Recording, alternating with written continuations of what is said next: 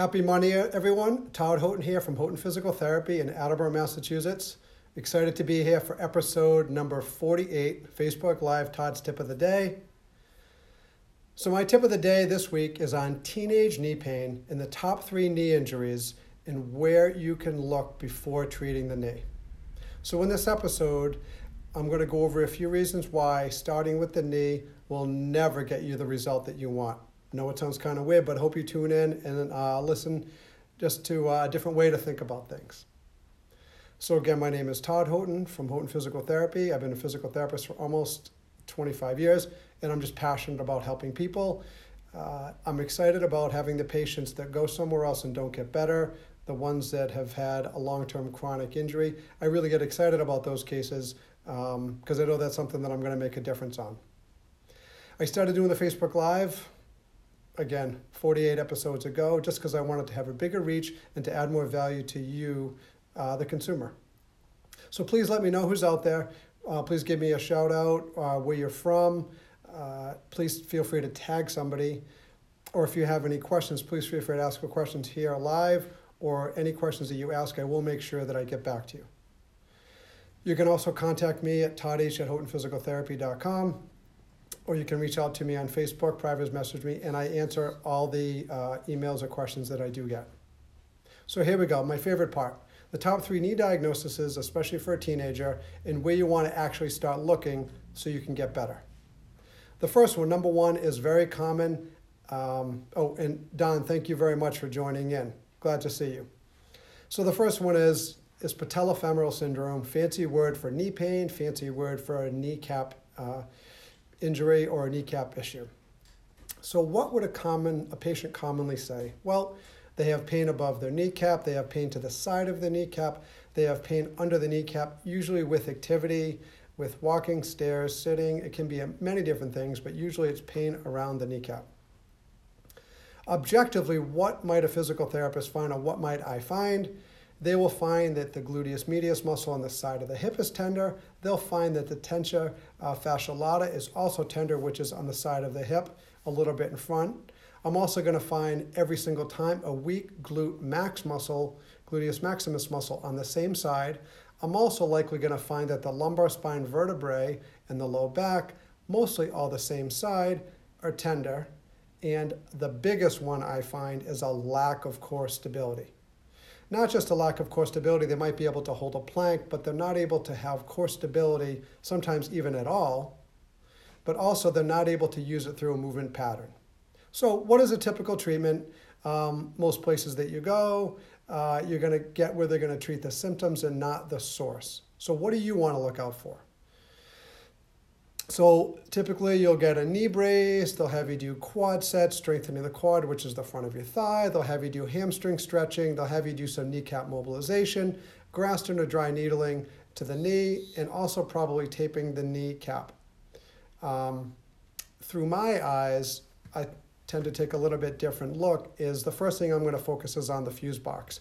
Find the starting point and find out where is the core stability issue or the lack of core stability. What do we need to do to align the spine? Because we know all the vertebrae are stacked.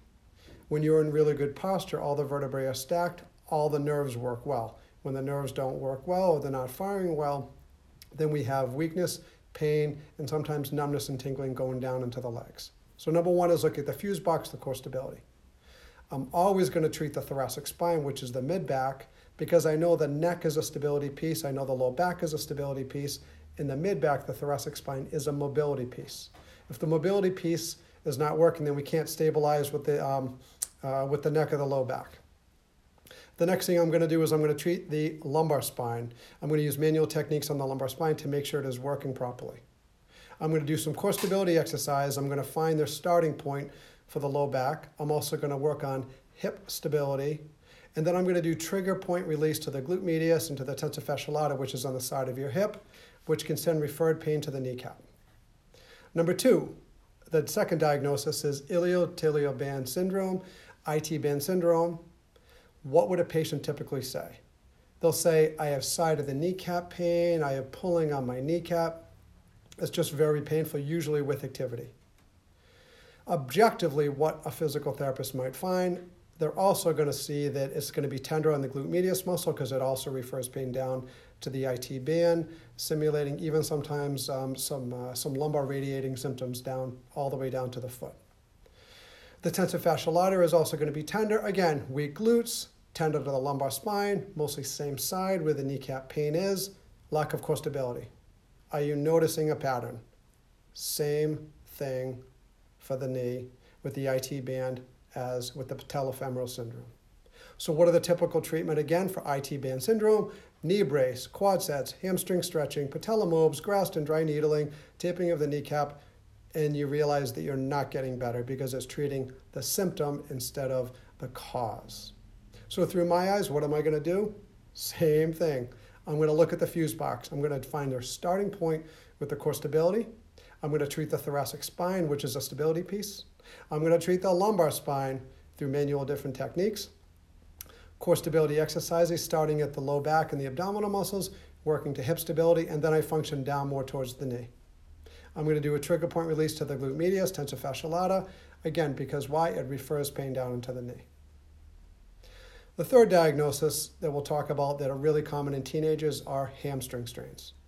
Subjectively, what are people going to say? They have pain behind the knee, pain in the mid back of the leg, pain in the upper hamstring, more towards the glutes. Objectively, what a physical therapist might find can tend to the glute medius muscle, hamstring soreness that a lot of times goes away with releasing the glute medius muscle. Tensor fasciae latae is tender. Glute medius, of course, on the same side are going to be involved. Tender in the lumbar spine, and also lack of core stability. Now, people might be doing the right exercises, but just at the wrong time, or they might not have the proper form of doing the core stability exercises. Very commonly, people say, Oh, I've done that before, and we just have to kind of fine tune in and just see where they're off. So, again, typical treatments they're going to do Graston to the hamstring, they're going to stretch the hamstring, they're going to do quad strengthening, they're going to do hamstring strengthening, um, they're going to do dry needling, Graston. Um, and probably even some do uh, some of the KT taping for the hamstring to take off some of the tension. So again, through my eyes, what am I going to treat? Fuse box number one. Number two is the lumbar spine. Three, the thoracic spine. Again, core stability exercises. And in my eyes, when we address the problem, which is a stability issue along the spine, everything should just melt away. I don't remember the last time I actually had to work on someone's hamstring or even touch their knee to treat their system, uh, treat their symptoms. Um, just finding that it works out. So if you're not getting better, I hope that this was helpful just to give you a different point of focus. So again, please tell me who's out there. Thumbs up, heart emoji, like emoji. Um, please feel free to reach out to me with any questions that you have uh, to my email at todd at houghtonphysicaltherapy.com.